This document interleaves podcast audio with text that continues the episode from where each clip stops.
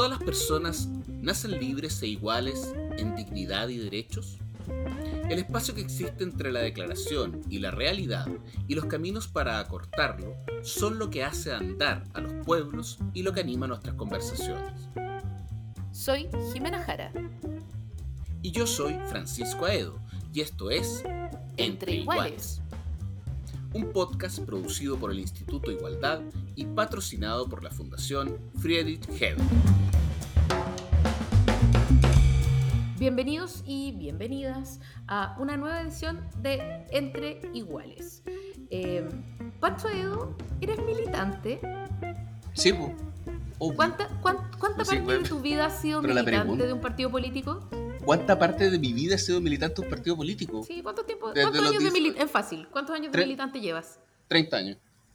Ya, yo llevo de militante, eh, no tanto porque soy obviamente mucho más joven que tú, pero soy militante desde el año 2005, que igual es una brutalidad de años, o sea, son casi, son, son casi 20. Ya próximamente voy a cumplir los 20. Entonces, y obviamente lo que quieres decir es que somos dos dinosaurios muy raros para la fauna que existe somos, hoy día. Somos dos gallos frikis, porque cuando uno lee eh, los estudios de, de, por ejemplo, de mm, confianza, eh, y los partidos políticos tienen un 2% de confianza, o la gente que se identifica con algún partido político es como de 3 cada 10, eh, realmente uno se da cuenta que uno es friki.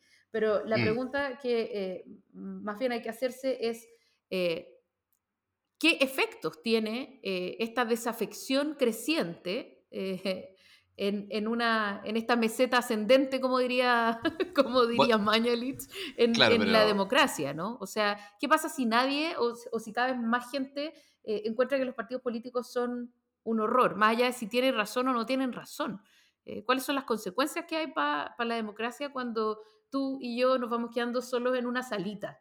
Claro, pero desde nuestra postura friki, que tú misma lo acabas de decir, deberíamos decir que sí tiene una importancia, que sí es eh, complejo esa desafección, etcétera, etcétera. Ahora, también siempre hay que tener autocrítica, ese es el punto. Pero bueno, hay que decirlo. y sobre todo, cuando la gente está en contra de los partidos políticos, no es porque esté en contra de todo, y tampoco eh, es porque no esté ni ahí. Entonces, la gran pregunta es, eh, ¿con qué causas está la gente mm. que no está con los partidos políticos? ¿no? Y además también hay que ver qué tanto es esa identidad negativa o esa identidad positiva versus otros lugares del mundo, que también uno de repente se encuentra con sorpresa. Pero bueno, a propósito de eso, entonces vamos a conversar con nuestro siguiente invitado, pues Jimena, ¿o no? Hablemos con nuestro invitado experto. Vamos a conversar con Cristóbal Rovira, profesor de la Escuela de Ciencia Política de la Universidad Diego Portales y investigador también del Centro de Estudios de Conflicto y Cohesión Social, él doctorado en Ciencia Política de la Universidad de Humboldt de Berlín. Pero, sobre todo, vamos a conversar con él a propósito de dos estudios que hizo también con Ariel Becerra, simpatías partidarias en el Chile post-estallido social e identidades políticas negativas en el Chile actual dos estudios eh, que hizo Cristóbal Rovira a propósito con el apoyo de la Fundación Friedrich Heber. Así que conversamos con él, ¿te parece? Vamos. Bueno, y para conversar respecto de estos temas, eh, yo creo que una de las cosas que estamos conversando respecto al tema de las identidades y queremos preguntarle a Cristóbal Rovira, que es nuestro entrevistado, como ya veníamos conversando, eh, en los estudios que, que, tú estás presentando por estos días, de alguna manera, Cristóbal, eh, nos dices, entre otras cosas, que un poco menos de la mitad del electorado eh, afirma no simpatizar con ningún partido político. O sea, y ahí la pregunta, hincando un poquito más el diente, tal vez, es que dichos votantes se inclinan generalmente, dices tú, por posturas más progresistas, más cercanas como el diario de la izquierda que al de la derecha. Entonces, dos preguntas. ¿Qué tienen que hacer aquellos partidos que han perdido de alguna manera esa capacidad de identidad o de identificarse con la gente o que gente se identifique con ellos. Y por otra parte, ¿cuál es la razón a tu juicio de esa pérdida de identidad en estos casos? Eso, me gustaría preguntarte a, eh, ti, Cristóbal. Muchas gracias por la invitación y por la, por la buena pregunta que nos, nos sirve como puntapié para iniciar esta conversación. Voy a partir por la segunda pregunta primero, que es la de la pérdida de identificación y yo sería un poquito más cuidadoso con el diagnóstico, porque si yo observo al menos los datos empíricos a través de encuestas, que tenemos muchas mediciones en el tiempo, desde hace mucho tiempo que los chilenos no se identifican con los partidos políticos en general. O dicho de otra manera, si uno analiza los partidos políticos clásicos, el Partido Socialista, la democracia cristiana, inclusive los partidos de derecha, desde el año 1990 en adelante la mayoría de esos partidos tienen números de identificación muy bajitas, que rondean entre el 5, el 6 y el 7%. Y eso no ha variado mucho en el tiempo. La única salvedad aquí es la democracia cristiana, que a inicios de la transición en los 90 tenía aproximadamente un tercio de las personas que se identificaban con ese partido y vemos cómo esa cifra viene bajando. O sea, si hay alguien que realmente ha perdido en identificación en la democracia cristiana y los demás partidos políticos siguen manteniéndose en esas cifras del 5, el 6 y el 7%. Entonces, esa es una primera cuestión respecto al tema este de, de la pérdida de la identificación. Y sobre el, segundo tema, es verdad que una de las cosas que yo identifico en este estudio y que refuerza en realidad los hallazgos de otras investigaciones es que ese segmento importante del electorado que no se identifica con los partidos políticos no significa que sean personas que no tienen preferencias políticas, sí tienen preferencias políticas y son preferencias políticas más bien progresistas en el sentido de que tienden a estar más a favor del Estado que del mercado y tienden a estar a favor de temas morales más que en contra. Por lo tanto, yendo ahora de lleno a tu pregunta, ¿qué es lo que tienen que hacer los partidos entonces para reencantar a esos votantes? Yo creo que parte del desafío es conectar con esas demandas, que como bien decía, es una doble demanda, no es solo económica en el sentido de acercarse más a posturas más a favor de que el, Estado sea quien regule mejor el mercado, sino que simultáneamente estas temáticas morales han venido cobrando mayor relevancia en la ciudadanía. Y mi impresión es de que los partidos en general han tenido dificultades para acercarse hacia esas temáticas morales y son más bien los movimientos sociales los que han puesto sobre el tapete estas temáticas más que los partidos políticos. Cristóbal, eh, una de las cosas que, uno de los, datos que importantes acá eh, tiene que ver con la sugerencia de eh, realizar o de, analizar mucho más cuidadosamente lo que ustedes llaman las identidades negativas, ¿no? Es decir, cómo se configura el rechazo a cada uno de los partidos políticos. Y en ese sentido, por decirlo de alguna manera, hacer un mapa de identidades negativas que nos permita entender, eh, por otro lado, el mapa de identidades positivas, porque esta gente que rechaza eh, un, cierto, un cierto partido político afirma unos otros ciertos valores que no están siendo eh, reivindicados. Y ahí la pregunta que te quiero hacer es, yo sé que no era el estudio, no, era el objetivo del estudio, pero en, un informe del PNUD el 2015, lo que se veía era una repolitización en torno a otras lógicas, en torno a otras causas, en torno a otras identidades. Y yo lo que quiero saber es si acá ustedes pudieron notar algo de cruces, ¿no? Que había, eh, por ejemplo, una identidad política negativa en contra de eh, RN y la UDI, pero al mismo tiempo había una cierta tendencia a algún tipo de sociabilidad política, ¿no? Es una, es una buena pregunta y nosotros todavía estamos trabajando con los datos, entonces parte de mi respuesta va a ser parcial porque forma parte del ejercicio de, de volver a mirar los datos y darle otra, otra, otros énfasis respecto a cuando uno hace los cruces. ¿no? Eh, la primera O sea, Jimena se adelantó en el fondo. efectivamente, porque me, me, da más pega, pero eso es lo interesante, porque hacen las preguntas correctas para que uno vuelva a ver los datos y dice, ¿cómo uno vuelve a hacer este cruce para responder esto de manera más, más específica? Eh, la primera reflexión aquí es un poco lo del concepto, ¿no? que tú bien lo, lo, introdujiste, pero para enfatizarlo. Yo creo que un error que se ha cometido en la investigación comparada, y aquí yo mismo me sumo porque yo recién últimamente he empezado a ver este tipo de datos, es no preguntar con quién la gente se identifica, sino que más bien cuáles son los partidos o las marcas partidarias que se rechazan. Y esto es importante y conecta con la pregunta anterior, porque sabemos que muy poca gente se identifica con los partidos políticos, pero no obstante la gente sigue yendo a votar. Inclusive si pensamos en las últimas elecciones ha ido aumentando un poquito los niveles de participación electoral. Pero eso hace de que muy probablemente muchos de nosotros cuando vamos a votar no es que vayamos súper convencidos a decir, este es mi candidato, este es mi, mi partido, sino que muchas veces decimos, pucha, ¿cuál es el mal menor? Entre todas estas opciones que tengo, dentro de, hay algunos que realmente no los voy a votar ni llorando, por lo tanto descarto a esos y termino votando por los otros. Y parte de esta investigación y el, estudio este que yo realicé para la Fundación Ebert, lo que hace es medir cuáles son esas identidades negativas para los distintos partidos políticos que existen en Chile. Y ahora, yendo más específicamente a la pregunta, lo que uno encuentra aquí es tendencias que son relativamente claras. ¿En qué sentido? En que los ciudadanos se siguen posicionando este eje derecha-izquierda, pero ojo, como lo dije anteriormente, es un eje derecha-izquierda en dos dimensiones uno puede ser de derecha o izquierda en temas económicos, uno puede estar más a favor del mercado o en contra, y simultáneamente los ciudadanos pueden estar más a favor o más en contra de los temas morales, como eutanasia, divorcio, aborto, etc.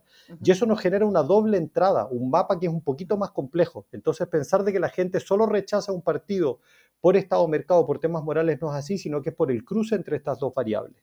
Y lo que uno empieza a encontrar estos cuadrantes, donde uno encuentra un cuadrante de ciudadanos que son más bien pro Estado y a favor de temas morales, y esos son justamente quienes rechazan aquellos partidos que son más bien de derecha y viceversa. Uno encuentra ciudadanos más bien de que son más pro mercado y que son más en contra de los temas morales, y esos son los que desarrollan identidades negativas hacia aquellos partidos que son más bien de izquierda, ¿no?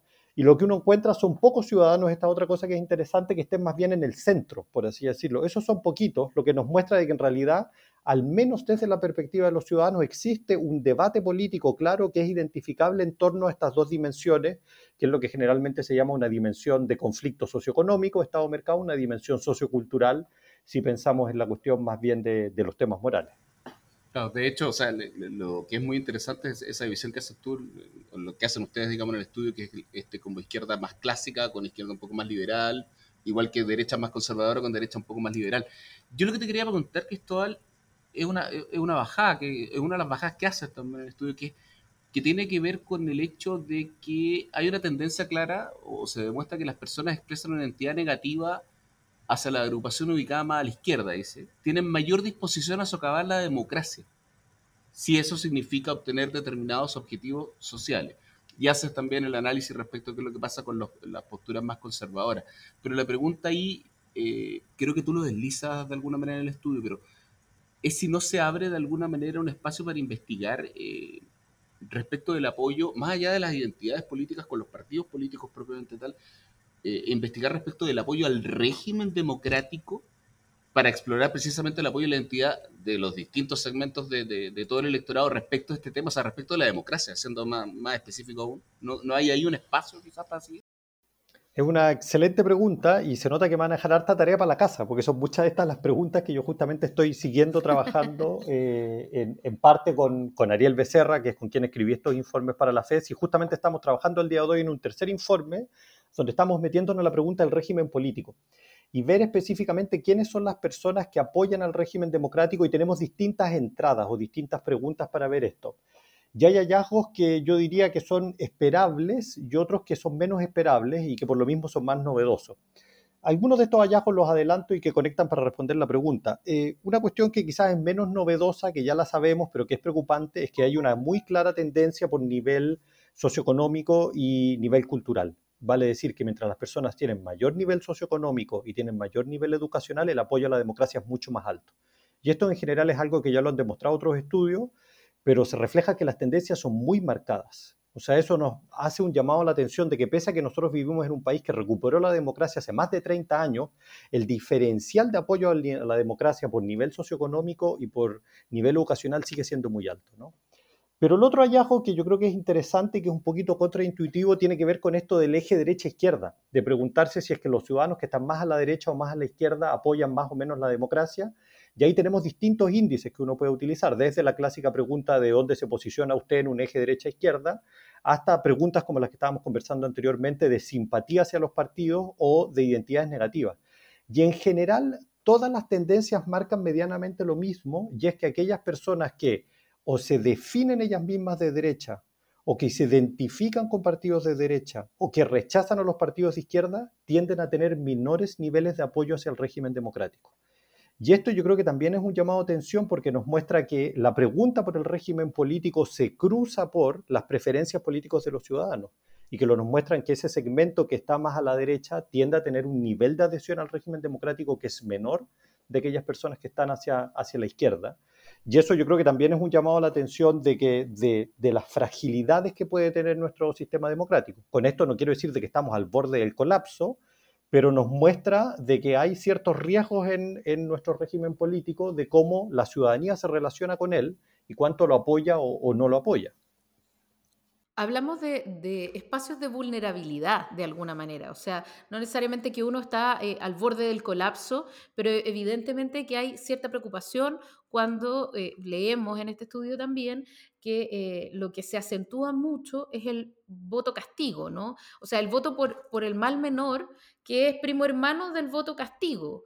Eh, y que tiene que ver con cuál es la amenaza, o sea, el voto por el mal menor es, el voto por, por, evitar el mal mayor, eh, es decir, cuál es la mayor amenaza que yo tengo que sortear que es algo bien trágico si uno lo piensa eh, a la hora de ir a votar, que no tiene que ver con lo que yo quiero afirmar o con lo que yo quiero construir, sino que con lo que quiero evitar y aquí eh, esto es un dato que está en el estudio que a mí me parece tremendamente relevante y de aquí eh, yo me, despego hacia la especulación misma eh,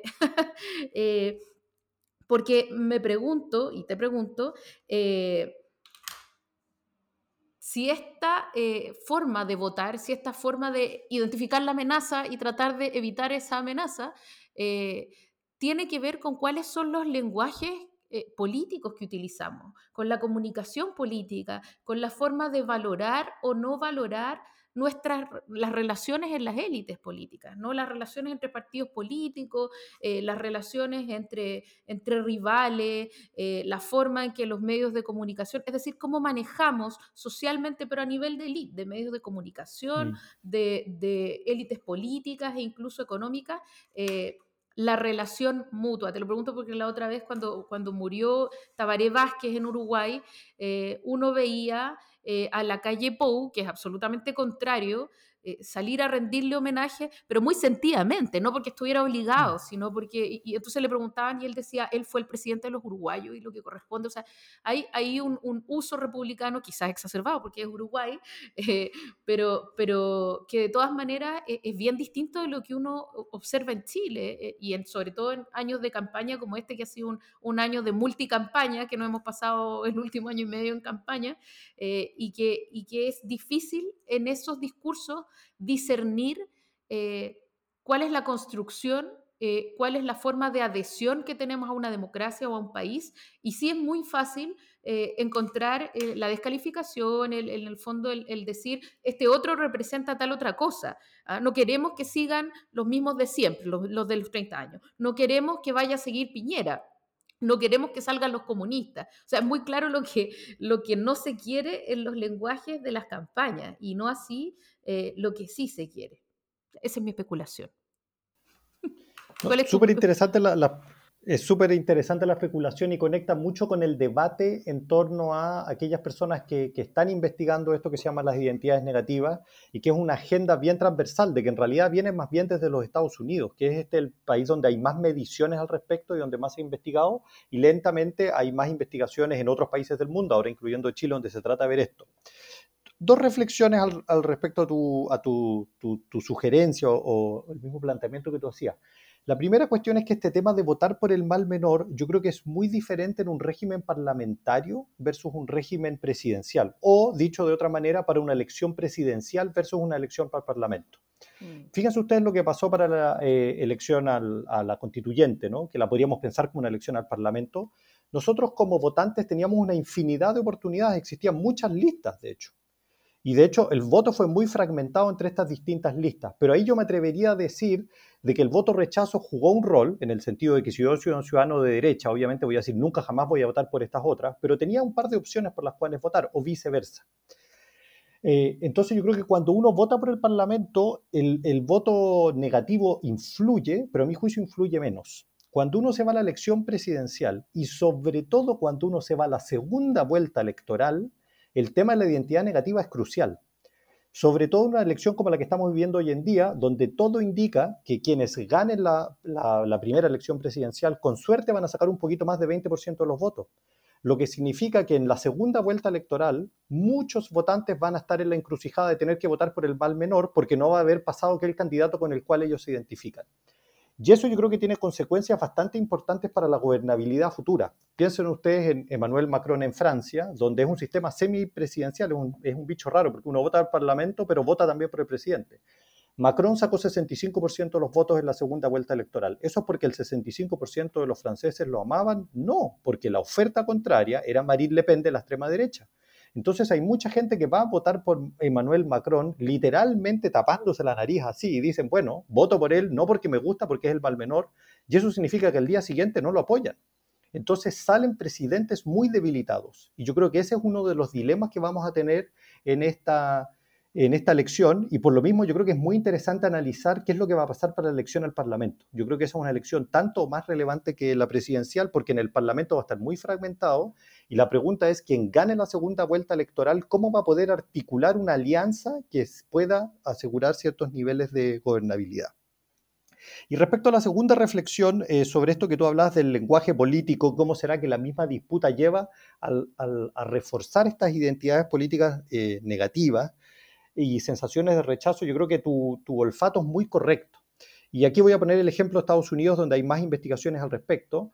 Y en Estados Unidos, como hay muchas mediciones en el tiempo, uno puede observar cómo esto ha ido variando. Y estas preguntas lo que hacen en el caso de Estados Unidos es ver hasta qué punto las personas que se identifican con un partido, que como un sistema bipartidista, si yo me identifico con el Partido Republicano, hasta qué punto rechazo al Partido Demócrata y viceversa.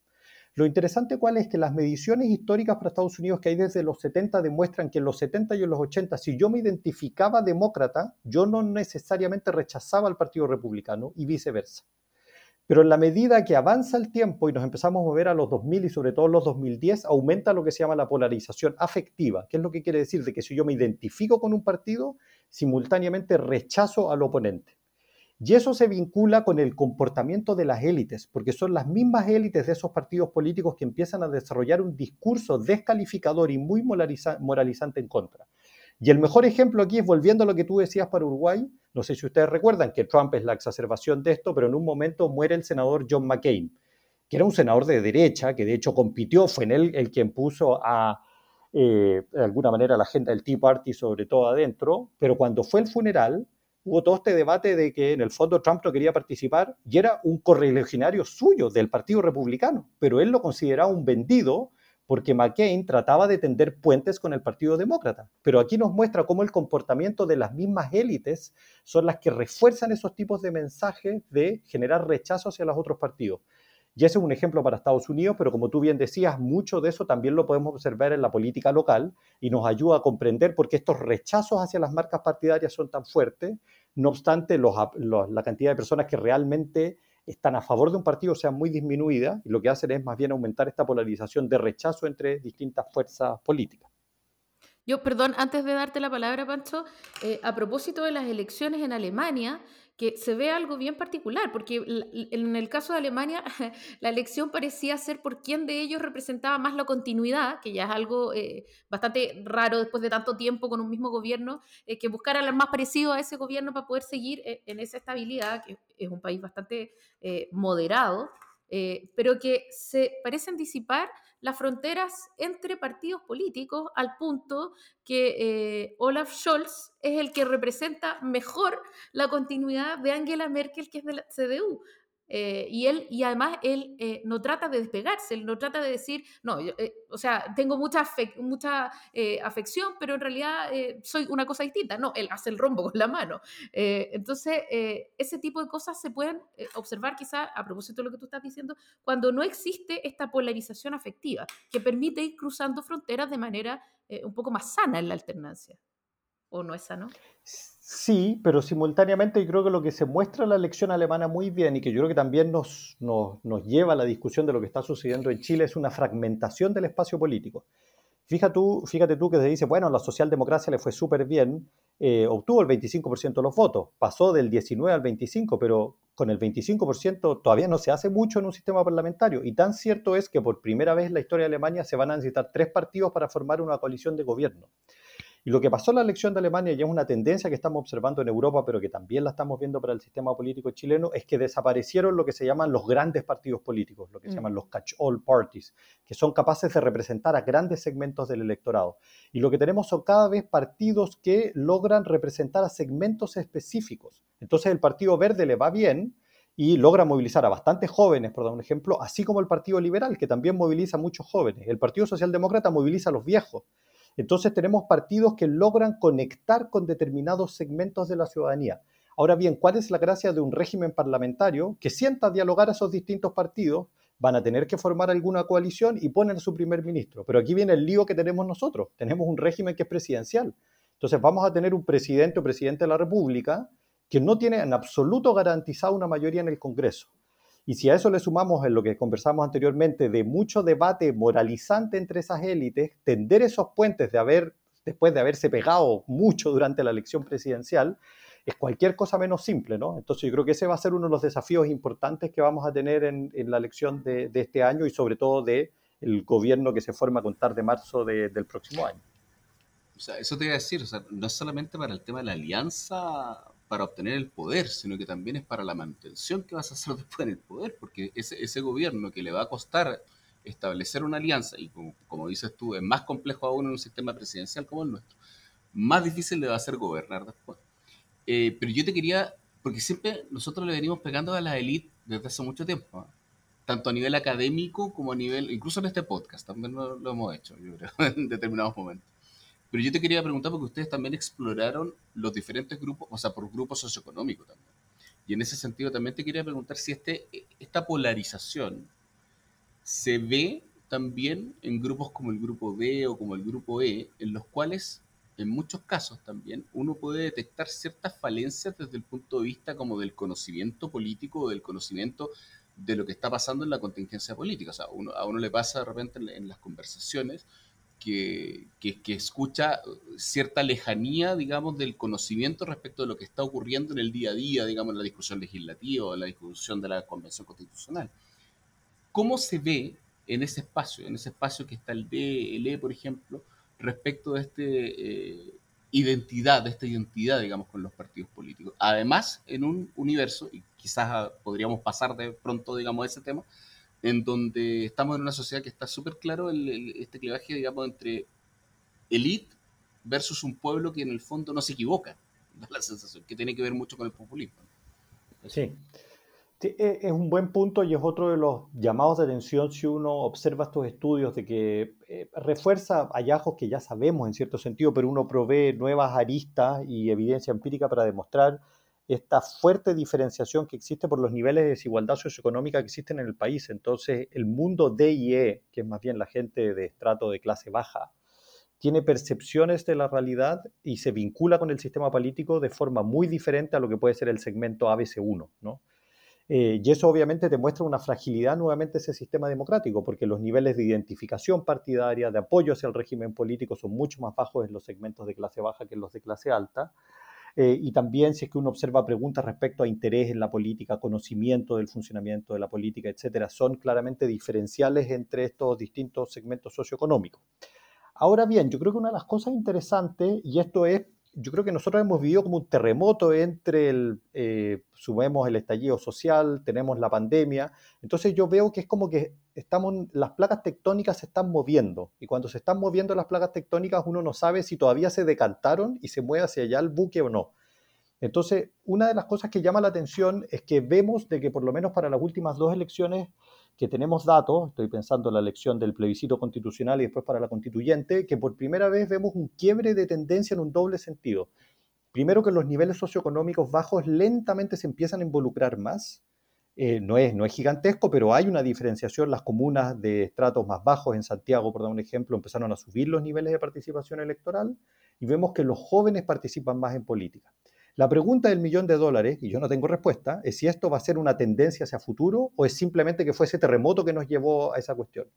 Y esto se cruza por otro debate que está muy álgido en el momento, que es la reintroducción del voto obligatorio.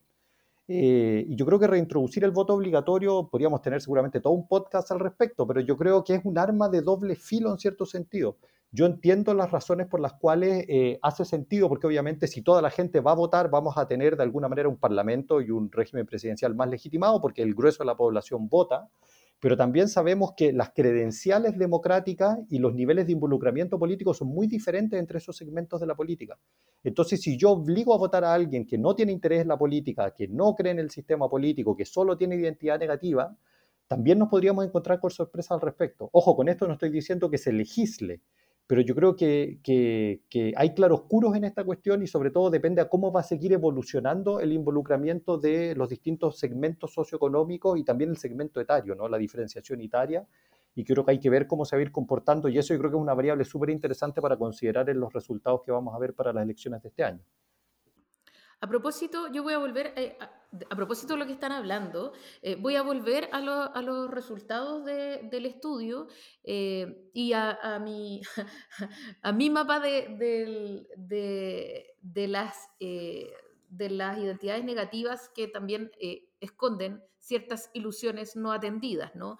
y por ahí la pregunta tiene que ver con el populismo, justamente, con que sí, eh, los líderes populistas encuentran este mapa del tesoro antes que eh, los líderes de la democracia, por decirlo de alguna manera binaria, eh, estamos en problemas porque en el fondo se trata de que seamos capaces de encontrar aquellas teclas adecuadas para poder conectar con enormes cantidades de personas que están muy desafectadas, ¿no? y en ese sentido lo que yo quiero preguntarte es si tú crees que hay conciencia eh, en los actores políticos, en los, actores, los candidatos, en los líderes políticos, de, del peligro eh, de seguir funcionando en las mismas lógicas sin tratar de insertar al mismo tiempo eh, cierto cuidado por la democracia, por las formas, por, por la introducción de propuestas, etcétera, porque evidentemente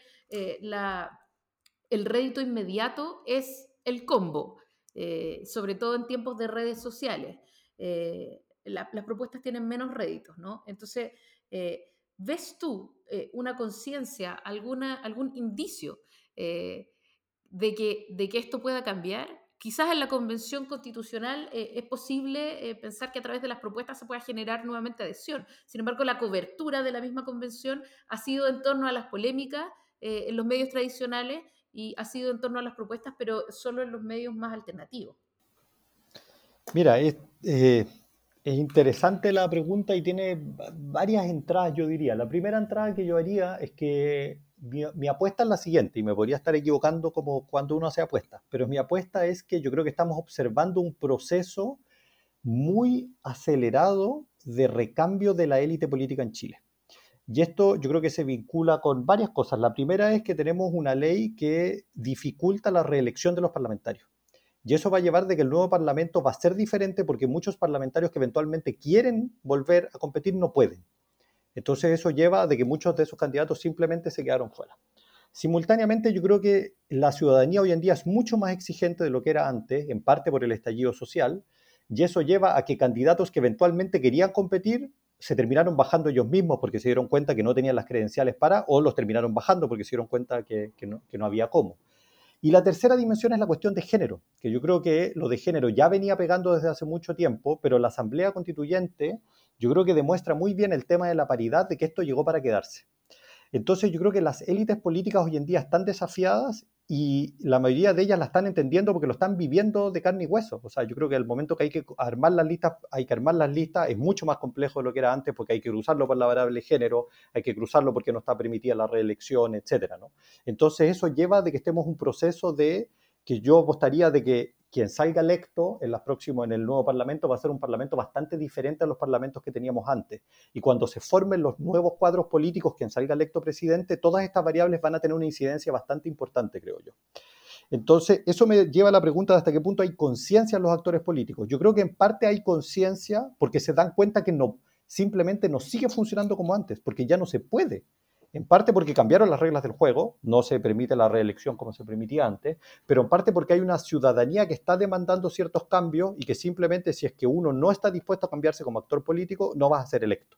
Entonces yo creo que parte de eso está operando. No obstante, también es cierto que hay otros actores políticos de que están apostando a eh, radicalizar el discurso político como una fórmula de, y a moralizarlo, y esto nos lleva al debate del populismo seguramente, como una fórmula como uno puede tratar de encontrar un nicho electoral a través del cual puede ganar réditos, como tú bien decías, quizás en el corto plazo, pero la gran pregunta es cómo de ahí se transforma eso en un proyecto político de durabilidad. Y eso es lo que yo creo que es difícil de pensar que podría suceder. El fenómeno de Pamela Giles es el más claro, ¿no? En un momento estaba todos obsesionados con ella, y funcionó muy bien como un fenómeno flash, ¿no? De que todos los flashes están sobre ella, pero hoy en día desapareció del espacio político y en seis meses más que seguramente nos preguntaremos quién fue ella, no lo sé, porque esto es móvil, ¿no? Pero por lo tanto, yo insisto, para que eso funcione hay que agregarle una densidad programática y sin esa densidad programática yo creo que es difícil que prospere por sí solo. Cristóbal, la verdad que se nos ha ido bastante el tiempo, pero yo te quiero preguntar por populismo en ese sentido. Da, la sensación de que el eje elite pueblo de alguna manera ya está instalado. Para bien, para mal, de la misma manera que en otros lados o de diferente manera que en otros lados, yo ahí coincido un poco contigo, yo creo que tienes toda la razón. Hay como sacarlo, es hay, hay como sacarlo, es necesario sacarlo. ¿Cómo se hace? ¿Se canaliza? ¿Se regula? Eh, más específicamente, incluso, ¿qué vestigios tú crees que son los más, más, más, claros, digamos, de populismo hoy día en Chile? Por ejemplo, porque acabo de mencionar el caso de Giles, pero que efectivamente parece que, no prosperó en el tiempo, por decirlo de alguna manera, por lo menos hasta ahora. Se habla mucho de cierto populismo de extrema derecha también, digamos, asociado quizás con Cast, pero hay gente que también dice que no es un, propiamente tal un populismo. Se habla de cierto populismo de izquierda, siguiendo un poco la tesis de Chantal Mouffe, ¿Cuál es, a tu juicio, qué, es lo que pasa en Chile? El, fenómeno del populismo en Chile, ¿cómo lo ves tú? A ver, yo creo que primero, como, como tú bien dices, lo veníamos conversando, uno puede observar esa tensión entre élite y pueblo que es bastante global, pero yo creo que en el caso de Chile está muy exacerbada. Yo creo que en parte porque la élite en Chile ha vivido un proceso de deslegitimación que ha sido brutal en un periodo relativamente corto de tiempo. Yo creo que eso es la otra cosa que se nos olvida. O sea, el tema de todo esto de los escándalos yo me atrevería a decir que desde los últimos 4 o 5 años. Entonces, como que en 4 o 5 años hemos tenido un shock de noticias respecto a que, chuta, la élite política no era tan pulcra como queríamos, los empresarios tampoco, resulta que la Iglesia Católica es como una seguitilla de cuestiones en un periodo relativamente corto. Y eso lo que genera es esta bronca a nivel de ciudadanía, que es lo que lleva a este suerte de momento populista, ¿no? En el cual gran parte de la ciudadanía, en parte, ojo, con justa razón, dice, pero resulta que quienes nos están gobernando no cumplen los estándares mínimos y eso es lo que genera esta rabia, por así decirlo, y este momento populista, que uno lo puede observar en distintas partes, pero yo creo que en Chile el proceso ha sido muy acelerado, ¿no? De esa deslegitimación de la élite y eso es lo que nos lleva a esta bronca ciudadana. La curiosidad ya yo más bien en Chile, y que es la que a mí siempre me la hacen cuando me toca conversar con medios externos, es como me dicen, oye, pero Chile debería ser el paraíso para que ustedes tengan un Hugo Chávez, una Sarah Palin que esté liderando el cuento, pues si hay tanta bronca, cómo es que no aparece este líder o, mujer líder que sea la capaz de articular esta, demanda. Y ahí es donde yo creo que eh, está el tema de que como está la transversalidad de demandas que existen en Chile, que con el estallido social quedó muy en claro, ¿no? O sea, si uno ve las famosas imágenes del, momento culmine, ¿no? Donde uno ve banderas eh, por el tema homosexual, donde uno ve banderas por demandas de género, donde uno ve banderas por contra las FP. Entonces son muchas las distintas demandas que está estableciendo ese pueblo. Entonces, el día que aparezca el líder populista diciendo yo los represento a todos ustedes, lo más probable es que las personas de la Plaza Italia o Plaza Dignidad, como la queremos llamar, le van a decir, oye, pero ¿tú quién te escogió? ¿Y por qué esa es la demanda que tú efectivamente estás levantando, si es que son muchas las demandas que hay transversales? Y simultáneamente apareció una salida que es institucional, que es la Asamblea Constituyente, donde tenemos a ese pueblo chileno que es muy diverso. Piensen ustedes que tenemos a todas las voces ahí representadas que está articulando una salida. Entonces yo creo que el mecanismo institucional que discurrió Chile es bastante novedoso y que yo creo que permite, al menos por el momento, aplacar la posibilidad de que surja ese liderazgo populista, porque encontramos un mecanismo institucional para tratar de solucionar el problema en el cual estamos. Ahora bien, hay que ver cómo se cierra ese proceso, porque piensen ustedes que recién ahora se, se, abre el proceso de discusión dentro de la Asamblea Constituyente y después vamos a tener el plebiscito. Entonces creo que todavía no está cerrada la película al respecto. Al momento de hoy yo lo veo que está más bien calmado pese a que esa demanda populista está muy, está muy fuerte, pero la posibilidad de que aparezca una oferta que conecte, como les decía, yo creo que es muy difícil, porque esa demanda es muy transversal. Y solo aparecen los polos, como puede ser en José Antonio Cast, que a mi juicio articula muy bien una ideología de derecha populista muy radical, similar a la de Bolsonaro o la de Trump, pero está circunscrita a un segmento del electorado, que como lo conversamos en estos estudios que hice para la Fundación Ebert, vemos que son segmentos específicos del electorado. Y uno podría encontrar algo similar para la extrema izquierda, pero insisto, están en los polos. Ahora bien, hay que ver cómo desencadena el proceso constitucional y después de que eso desencadene vamos a ver hasta qué punto se pudo, se pudo controlar esta demanda populista o no. Yo creo que ese es un capítulo que todavía no está cerrado y hay que ver cómo evoluciona en los próximos meses y sobre todo cómo cierra el proceso constitucional. Súper. Eh, estamos fritos, se nos acabó el tiempo por desgracia. Eh, Así que el próximo encuentro será eh, con un pisco sour y presencial, eh, te lo cobraremos, pero por ahora te queremos pedir, por favor, eh, una recomendación para poder seguir pensando en estos temas, metiéndonos en estos conceptos o con, rondando estos ánimos. Mire, creo que recomendaciones hay muchas, pero aquellos que son yankees de los... Y espero que no me odien porque voy a dar la recomendación de un podcast, así que voy a hacerle competencia a este podcast, pero es diferente. Pero aquellos que son yankees de los podcasts, hay un colega y amigo mío que se llama Cas Mude, con cual yo he investigado bastante los temas de populismo, y él tiene su propio podcast que se llama Radical, con K y doble A, porque es la palabra radical en holandés. Él es holandés, pero el podcast es en inglés. Y él entrevista a personas muy diversas a temáticas sobre la situación política en el mundo y sobre todo sobre temáticas de eh, las fuerzas políticas radicales, sobre todo de derecha, pero no solo de derecha. Así que quienes les gusta son yanquis de la política. que ha entrevistado Cristóbal Rovira, ¿no? No, a mí no me ha entrevistado todavía porque él hace algo muy interesante, a mi juicio, que trata de darle voz a personas de que no son necesariamente sus amigos directos, como podría invitarme a mí, entonces, más bien le da voces a otras personas que no son siempre sus amigos. Entonces, yo creo que cuando se le acabe su lista, en algún momento me va a invitar. Pero hay lo que le interese ver sobre Vox, van a encontrar sobre Vox, sobre el Partido Republicano de Estados Unidos, sobre los hooligans, sobre elecciones en distintos países. Por ejemplo, ahora mismo yo sé que está grabando con un experto en política alemana, por ejemplo, de analizar los resultados de ahí. Así que a quienes les gusten estos temas, les recomiendo buscar el podcast Radical de mi amigo y colega Cas Mude. Eh, pero no es en holandés. No, es en inglés, es en inglés, no se preocupen. es en inglés, ah, muy bien, muy bien. Muchas gracias, Cristóbal. Muchas gracias, gracias, a usted por, haber estado con nosotros en este podcast Entre Iguales. Muchas gracias. Las opiniones vertidas en este podcast solo representan a las personas que las emiten y no necesariamente a la Fundación Friedrich Heber ni al Instituto Igualdad.